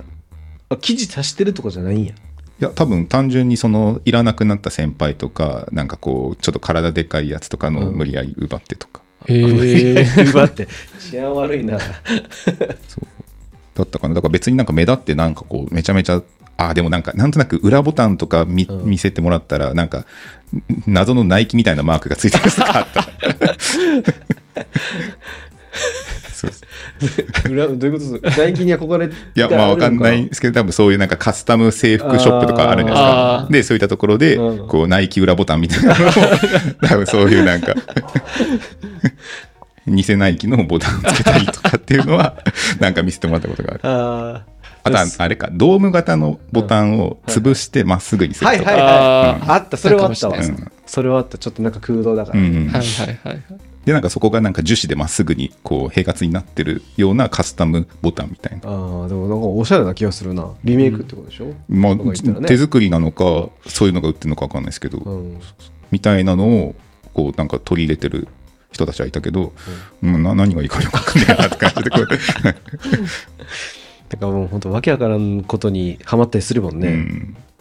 おしゃれの外伝というか、これがかっけえみたいな、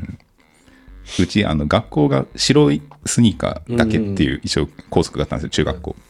だからみんなそのその中でこうとびきりいいやつを履くみたいなのはちょっとあったわかるわかるあー何がいいやつだったんですかその中ででもやっぱりその当時はやっぱみんなアディダスに憧れてた気がする、あーアディダスうん、スーパースターだそうスーパースタースタン・スミス、はいはいはいカントリーうわ懐かしいなんか確かにそういうあったわ そういうのそのみんなそこに憧れるみたいなで別の子がとコンバースとかジャック・バーセルとあかーあとニューバランスとかもいたかなはあ、はあはヤンキーはなぜかみんな揃ってあのデッキシューズを履いてたっていう デッキシューズはいデッキあのバンズのオーセンティックみたいなやつええだからちょっとかかと踏みたいんやろうねああ簡単に履けるみたいな、あうんーかもしれないだけプロケッツとかあああったあったでもなんか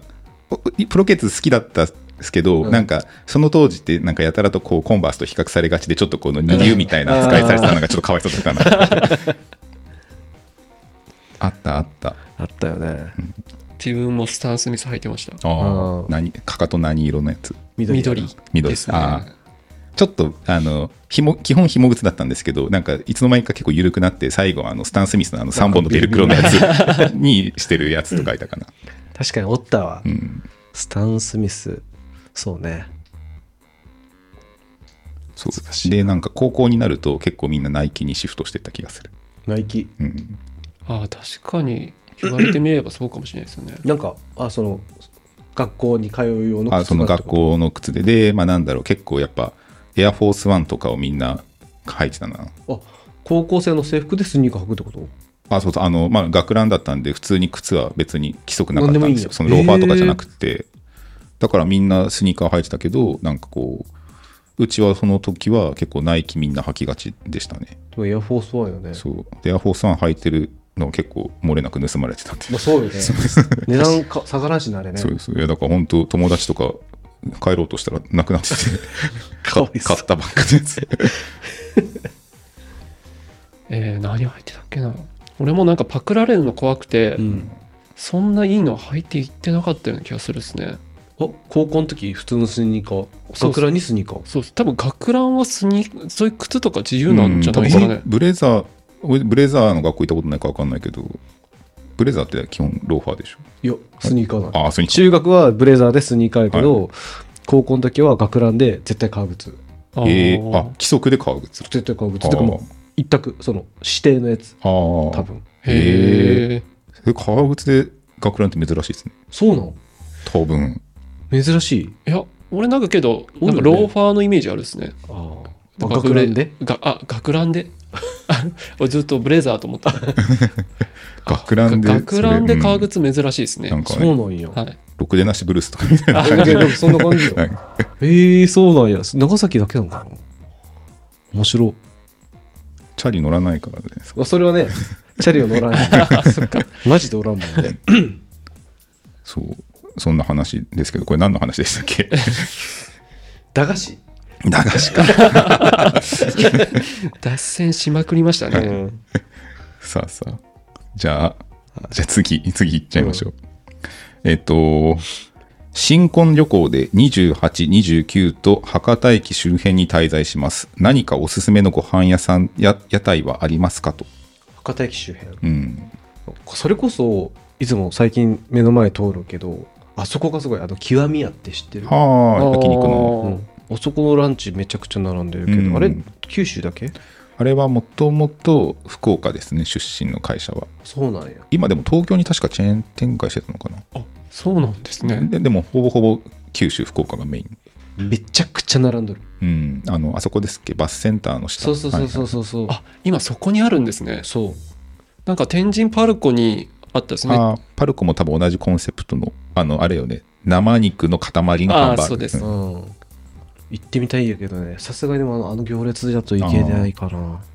はい、まだそんな人気なんですねう。んへあでも普通に美味しいですよねー美味しうい。んご飯食べ放題だし、そうなんやあ好きなやつやソフトクリームも食べ放題えそうなのそうねそうですよ。今も変わってなければ。あー大名に天神のそれこそあの大名っていうその一番そのショッピングエリアがあってそこのあの今夜町商店街の近くにあの焼肉屋さんが、その極み屋の焼肉屋ああ、ありますね。そこが多分本店なのかなへー西陣だったかな多分西んじゃないかな。うん行ってみたいな確かに焼肉も美味しいですもんうね。ん博多駅周辺博多駅周辺とかなかなかでも行かんよねああまあそうですね自宅うん前に宮崎君とそういえばあの休みの日合わせてちょっと昼から飲み行こうって言って、あの博多駅集合したんですけど、うん、珍しいそうそうあのあれだったんです確かその時ってもうコロナ禍だったからもうどこもお店やってなくて、 マジでどこもやってなくてそのままずっと移動しながら移動しながら天神まで行って最後の最後どっかで見つかるみたいなぐらい に結構さまよった時期がありましたねそうですね最終的にだってコンビニでお酒買ってみたいなあそう公園で2人で5ベンチ座ってからみたいいやコロナや なそう昼間にお店が開いてなくって、うんであの博多ヨドバシとかも見るとか、でああっちの、えっと、筑紫口があってあれ結構飲み屋あうるじゃないですか、んうんあそこら辺も軒並みダメで、うんそうそれで結局どっか1軒夕方見つけてでそこを出て2軒目行こうと思ったらもう8時とかに閉店なとかそうででっすねていうようなはあはあはあでもまああのお店は博多駅は多分多いと思いますよ、うんそうよね、うんそれこそなんか別阪急の上のだっけあー天天空まあレストランとかレストラン街ですねうんあとは、まあ、居酒屋、結構あっちの、あの、博多スターレーンとかのあっちぐらいの方まで行くと、結構普通に路面でたくさん居酒屋はあるから、うんでも今スターレーンないでしあそこ、確かに 言われょればそうでしたねあの、筑紫口側がいいかなと思います。ょ筑紫口側にねなんだろう下に下るローソンの下に下るとこがあるんやけど、うん。そこのね牛丼も美味しかったよへえ。そこもちょっと並んでてどうんこだろうなんてお店か忘れたけどなんかなんだろうアイリッシュパブがあるああはいはいはいはいそこの奥かなそこも美味しかったなへえお肉屋さんって。お肉そああ。あとは屋台なんですけど、実際屋台ってあんまみんな行かないですよね。いかんよいねかんっすねもう一回だけああ。あの、本当中洲とかの、あの、なんだっけ、あの、清流公園の近くうとんうん川沿いとかの屋台結構ありますけど、うん結構言われるんですよ、あの、県外から来うんて、あの、あそこどこいいですかつって。言われるよねうん。でもあんまり地元の人たち行かないですよね。ねそういうもん本当にいいる人たちも観光客の人ばっかなんじゃないかなと思うようね,、んねまあ、インバウンドうんとか、まあそういう結構、なんか、面白体験をしに行くみたいな感じというか、今長浜とかもうないよねああ、昔だったけどそっか、確かにそうですね。ああそこもなどこもやってないんですかね、うんなんかもう綺麗だったもんなそこら辺ね、まあ、あの、港の方に行く途中ですよね。そうそうそうそう俺あそこ前横受さんにも言ったんですけそど、う、うんあの屋台でフランスあ料理言っをたね出してくれるなんかあのフランス人の方がやってる屋台があっへてえそこにすごい行ってみたいんですよねそれどこら辺って言ったっけビビだったりえっ、と天神のロフト前ああ、そっか、あそこも結構、まあ、それこそあの天神からワイパーの方に行く途中が結構屋台って連なってますよね。でやってるみたいで、うんそこすごい行ってみたいんですよね、えーあそういうラーメンとかそういう餃子だけじゃないんあではなくて、うんもう本当にエスカルゴとか出てえーマジで面白い そうそうそうですいやなんかすごいそこが美味しそうで、ういん、ああいうのって予約できるもんなや多分予約はできないんじゃないですかじゃあもう飛び込みで入って空いてりゃって感じかあーそうですねでもそこでフリフレンチを楽しめる、そうですねだから県外の人からしたら、うん、は福岡来てフレンチかよみたいなでもまあカジュアルに楽しめるってことよね、うんフレンチが結構わりかし、ね、そうですねだからまあ屋台でフレンチ食べれるっていう、まあ、唯一無二の体験はできますけどあねー確かに 確かにとかいでも行ってみたくないそれこそこういう話題出たしさ、うん今度なんか飲みに行くならやったら行ってみたくないあー行ってみたいですねまあ、僕唯一赤坂のとこの国体道路沿いの交差点のとこの屋台はよく行ってましたけどね、ええええーとおったっけ国体道路沿い、っと、今はもしかしたら出し出してないかもですけど、うん結構10年ぐらい前とかはしょっちゅうよく飲み行った帰りとかそこで締めでへえあの赤坂のモスバーガーの近うんく、はいはいはいあそこに結構何軒か並んでて、あそうあなんそやこら辺の屋台は行ってましたね。まあ、という感じ で、えーっと、まあ、筑紫口および、まあ、屋台はそのエスカルコを そうですね提供してくれるお店があるそうです。そうですねはい。はい、感想を聞かせてください、はいでは、えっと、まあ結構な時間になったので、はいあと最後じゃあ一つ何かして終わりましょうか。今週は美容区のライブで神戸に行っております90年代の音楽で好きなバンドとかありますかおうビョークのライブ。ビョークっていまだにまだじゃあ結構あれやってるんですね、ライブとかす。ごいってね思いましたいくつだろうももうう60そのくらいになるんじゃないなるかな。俺らがもうだって30うんあまあ、アラフォーなんで。さすがにそこは行ってないんじゃないいや、 50でも代まあ50代でしょうね、ね確実に。美容来てたんですね。神戸。90年代か。ビョークって、アイスランドだったっけアイスランドか。あかな。確かそっちのイメージありますよね。島1個持ってるよねあ、そうなんですいか。あね、えーですね。すごいよ病気,、えー病気の家ねあ、そんな無人島を持ってるみそたいうな。無人島の中でポツンって家があってへえ。ね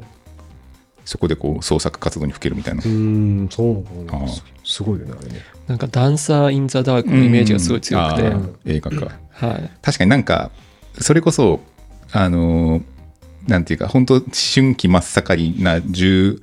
19とかの時って、こうなんか、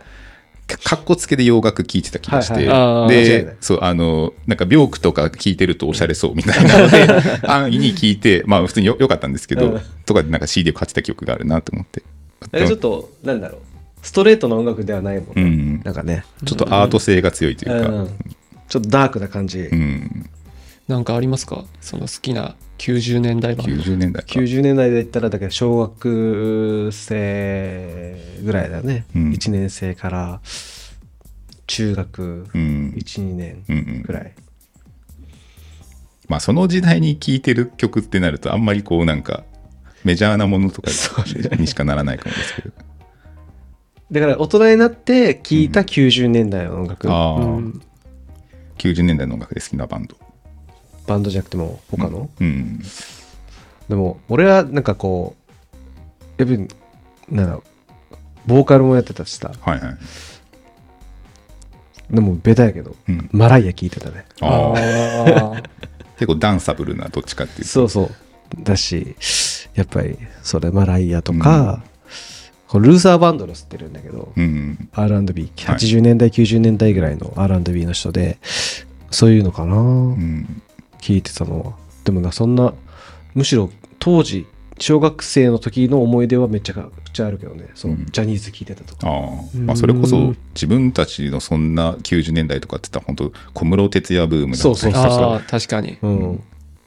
グレーとか、ダルクアンシェールとかそんなんじゃないジュディ・マリとか。ジュディマリうとか。んうんえー自分はこのまあビョークとかと一緒になんかこう当時はあのジャミロクワイあやっあ。ぱこう、こういう。それこそなんか ね、いやジャミロクワイそうそうそういや今日思ったんですよ。だからその、このジャージ、アディダスのジャージとか、それをこうピッて締めて、ね。ね、JK 着てたイメージあるなと思って。あーいいですねなんかアディダス履いてるイメージありますよね。確かに確かに。でもかっこいいね。うん。うん。やっぱ今聞いても。うんなんかあの、ジャミロクワイとマルーン5のボーカルの人って声似てないですかね。似てる似てる。あちょっと高くてあ。。 はい。そうそうそう。ちょっとあのなんかマルーン5の方がファルセット気味裏声気味みたいな感じはいさすがっ すね。なんかこう、マ鼻ルセで、ット出てましたね鼻っていう喋ってる感じ、歌う感じ。かっこいいな一人でジャミロクワイよねあの人あ、だじと思う実質、実質そうみたいな。なんだ一応なんか、あの、グループでしょ。あそうなのえー、そうなんですあかの、多分なんかその、サブメンバーかわかんないですけど、うん確かそうだった気がしますよ。へえ。で JK でジャミロクまあバンドバンドに扱いになるのかなまあ、どうなんですかね。自信ないけど確か 俺当時それこそメンズノンの表紙がジャミロクワイで、へーなんかそれをでなんかイギリスになんか結構豪邸持ってるみたいなインタュービュー記事を読んだ気がする、でも引退したよね多分20それこそ20年前ぐらい確か1回あれでしたねそういえばあのコムデ・ギャルソンのコレクションでうんジャミロクワイのあのバーチャルインサニティうのん PV っぽいやつのコレクションってなんか何年前かなかったっけかあ、そうなんですか。みんなそれ風の格好でコレクションランウェイの床動いてるんですかもしかして。床に置いてたのか なだけどこれやろあ、そうそうそうそう。帽子とかもああいうような感じのハットで。えー、そそうなんですか。えそれ気になりますね。クリス・ペプラーと一緒に写ってる確かそうだった。純也、純也だった気がしますけど、純也渡辺のコレクションで、確確かそういうよう。な、ああいう、なんていうか、無機質な、んああいう空間のところで、こう前に出て、こんこんなんしてるみたい な。いいですね。えじゃあ、あの、宮崎くん当てちょ当てちゃおうか。当てちゃう。ビースティーボーイズ。あービースティーも聞いてましたね。まあそのタイムリーではないですけど、はいまあ、大人になってから自分やっぱすごいヒップホップがすごい好きな人なんで、うだからビースティとかウータンクランとか、あとあとライブコールドクエストとかうんそれわかんないわかりませんかなんかあの黒と緑と赤のなんかこう女の人の腰シルエットみたいなだからそれがジャケット だそうそうそう すごいよねそのヒップホップそれヒップホップ好きになったのってさ、まあ、若い頃からなんやろうけどさ、いそういう洋楽のヒップホップ、いや入りはうん、あれっすねイーストエンドっすねイーストエンド、うん知ってるあの日本 のあ そうそうそうそプラスユリのだよねだよね あーそうそうはいはいはい それこの前そういう話したうりしましたよね まあいいかいってからいいかみたいな、まあ、そこからうわラップってかっけえみたいなあこれラップああかっけえみたいななりでジブラさんジブさんジブさん入りでリップスライムもキックも聞いてみたいなやっぱ日本語ラップ行ってから洋楽行ったっすけどね、うんまあでも確かにそういう意味では俺もポンキッキから坊主を知り下からパーを知 った口だあからあ確かにでもあれはラップする人なんだって気づいたの大人にななってからだけどね、俺は してたラッパーそうですね確かにユーザーロックとかも 最初テレなんかあのラッパーのイメージじゃなかったもんね最初うんそうね面白いおじさんみたいな そうですね歌番とかですねあなんかまあそこら辺っすかね聞くのうん聞いてたのは、まあ、バンドじゃないですけどねバンドなんかなわかんないですけどヒップホップグループ、うんまあでもなんかいい感じに三者三様な感じうんそう高いそうですとこねそうね、ん俺俺はミーハーやから完全に完全にミーハーやけどねいやでもマライア・キャリーはいいんじゃないですかいやいいですそう よあでもそれこそあの話がありますけどジョジョが好きだったから、んジョジョの君の名冒険のスタンド見て音楽聴いたりとかしてましたええあそうかあそうあのーなんだろうバンド名だったりすそるうみたそいうなそうあーでしかもマライアって言いますからねあそうなのそうそうそう敵キャラでえそうなん「エですかンヤ」とかええそうなんや「エンヤバー」って言うんですジョジョも読んでないん よああ本当。読みたいんやけどずっとあそうなんですか読んでる、いや読んでないんですけどめちゃくちゃ読んでそうなのに読んでないんやなと思ってあの当時そのジャンプ黄金期じゃなくてあれって、うんあの映画もうダメで、ああまあみんな苦手な人はそこ言いますよね、うん、当時多分3部4部ぐらいでしょ、はいみんな口を揃えて面白いって言うかあらーさまあでも自分も最初小学校の時苦手でしたうんあ,、じゃあ大人になって読んだいや中学の時に友達に貸してもらってからハマりましたねあおー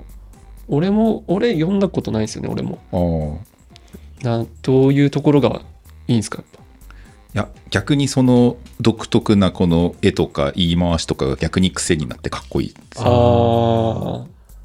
ジョジョ立ちとかそれこそ流行ってるじゃない。いはいはいちょっと珍味みたいなあ、まあなんかこう、そう、最初はすごいなんかよくわからんどういう構図だこれみたいなのがうん分かってくると、なんか面白さに気づくみたいな。ああちゃんと第一部から読ん だえっと、いや、結構俺特殊で、最初5部から読んだんですよ。あの、イタリアのジョルノ・ジョバーナ。はいわはいわわかんないです いや俺ジョルノ・ジョバーナは分かるよそ ので名前はねそそうそれからそこでハマって3部3部4部12 「スター・ウォーズ」みたいなそうそうそういやでも結局あのもうあの途中から漫画を買いい一巻から買い集めていって ええそうそう大け変結構変な順番に集めてましただから最初5部が面白くて、うんでそれこそ最初の波紋の頃とか、まあ、興味なかったから最初は、うんだからそのイタリアのそのイタリア編を読んでてそこからじゃあちょっとスタンド戻って3部4部みたいな12とかみたいな感じでその5部から読んでもあの話は分かるもんなまあ大体大体っていうかまあそのそれぞれの部でキャラクターは完結してるんで、うんまあもちろん前から継続とかはいますけどまあ大体なんとなくニュアンスでわかるというかへえで案外こう普通にストーリーをたどっていくと、まあ、割と全然あのそんな気をてらったような内容ではなくて普通の、バトルものみたいそうなそうそうちょっと読みようかなちょっとチャレンジしようかまあなんか読んでみたいですねアニメがそれこそ多分評価が高いから、手っ取り早く見るならアニメのでもいいかもしれないですああうんそうねでもねアニメもね年取ったせいか集中できんのよああーの時間をちょっとこのきっちりに20分なり30分奪われるってういう、ん集中できんまあ、確かになんか、なんかその、えーまあ、アニメもそうですし、映画とか見るのもすごいなんか慎重になったというか、うん、わかるわかる。外したくないみたいえな。そうですね。 この時間奪われるんだから、なんかこう、は外したくない気持ちにああーりますそれよめねっち。ゃわかるまわあ。確かに。いやまあそれはちょうどスバルとそんな話しててこうなんか、なんていうかこう映画とかってどういうタイミングで見てるみたいな。うんで彼はもう本当毎日ちょっとずつ見たいのをいくつかあるからそう30分ずつぐらい刻んで見てるみたいな。それできねえわ。えーまず1から見終わるまでですよね。うんまあ、自分もそうなんですよ。で結構見るんだったらいい一回も目をそらしたくないみたいわかな。るわか るわかうんる。一言一句聞き逃 さないみたいめな。っちゃわかる。そうなるとちょっと見るまでのこのエネルギーというか腰が重くなりますよね。それって性格なんかなまあどうなんでしょ世う代なんかなそうなんです世か代ねっぽくないなんかそれこそさ、いつでもなんか、昔は YouTube とかなかったわけ。ああ、はいそうかそうか。だからサブスクでとかで、うんもうそうそういつでも iPhone で見れとるかしみたいなうん30分だけ見て、あと回せるみたいな。すごいよね。まあでももしかしたらその映像作品としてのうんこう勉強とかみたいな要素もあるかもしれないですね。あーなるほどね表現とか。えー鈴木さんとかは、あれですか、なんかあの、まとめ、うんまとめ動画、映画とかいけますああそのそれこそ昔あったファスト映画とかああー、そうそうそうそうそういうあこあといやです。全全然あのまああの見れると思お、マジっすうか。ななんなら結構別にそういうなんか要点まとめたとかネタバレとか全然結構抵抗なく見れちゃうタイプえまあでもここれこれってあんまり良くないというか結果だけをこう知りたいみたいなさそこに関係するプロセスを求めてないかって言われてもそんなことはないんだけどただやっぱりものによってはあの譲れないこだわりがあるものはそういうのはしたくないんだけど、うんなんかそうでもないその他でもちょっと気になるなぐら いのやつは結構そういうふうにしがちかー、も。ああ、うんなるほど。まあなんか話題になってるから、まあちょっとこう見ておこうかなうんみたいな感じですかね。うん、ファスト映画、俺、ファスト映画。ちちょょっっとと短いってこといやえっともうその5分とかでダイジェストをまとめたみたいな。ああ、要点だけ取って、そうそうでそれが一時期 YouTube 上で問題になってその映画会社から訴えられるみたいな。今もうだ、なくなったんですかね。今はほぼないんじゃないかなああ、そうなんですね。その何だったっけあの昔読んだ本で映画を早送りで見る人たちっていうような本があってまさにそういうような現代人のことを揶揄したような本があってそれがすごい面白かった記憶があるへなんか結局こう料理を味わうんではなくてこの栄養を取るだけのゼリーを食べてるような感覚というかえでもそれを食べることによって生きてるからそれでいいんじゃないみたいなーでもその食事を楽しむっていうようなことが抜けてるみたいななるほどね。時代背景みたいな。そういう時代ってことまあその現代人はやっぱそういう思考になりがちであるあなるほど、うん価値観が変わってるってことですかね。だからまあそのタイムパフォーマンスとかも含めてその可処分時間がなくなるからこういろんな娯楽が溢れてる中でその奪い合いというかインスタグラム TikTokYouTube とかうんでテレビの時間がどんどん奪われてみたいな、あ。うんうんうんなるとたくさんのみんなで話してる内容にも追いつきたいしでもこれも見たいしってなるとやっぱり倍速で見たりとか、いそういうまとめを見てもう見た気になるみたいな。うんもう効率よく手っ取り早く何でも入そうそ手うそうするというかまあ、そういった意味ではそのファスト教養とかっていうのも結構話題になっててうんだからその YouTube とかでうんまとめた本要約とか、はいはいはいあとはそういうなんか偉い人が言ったこととかそのことをそのまま鵜呑みにしてさもそれが自分の知識かのようにそれをひけらかすみたいなはあはあはうあんうんうんうんでもそれって結局その話題を作るためとか、うんまあなんかこうみんなの話についていくための小手先の知識でしかないみたいな、そこは本当の知識なんだろうかみたいな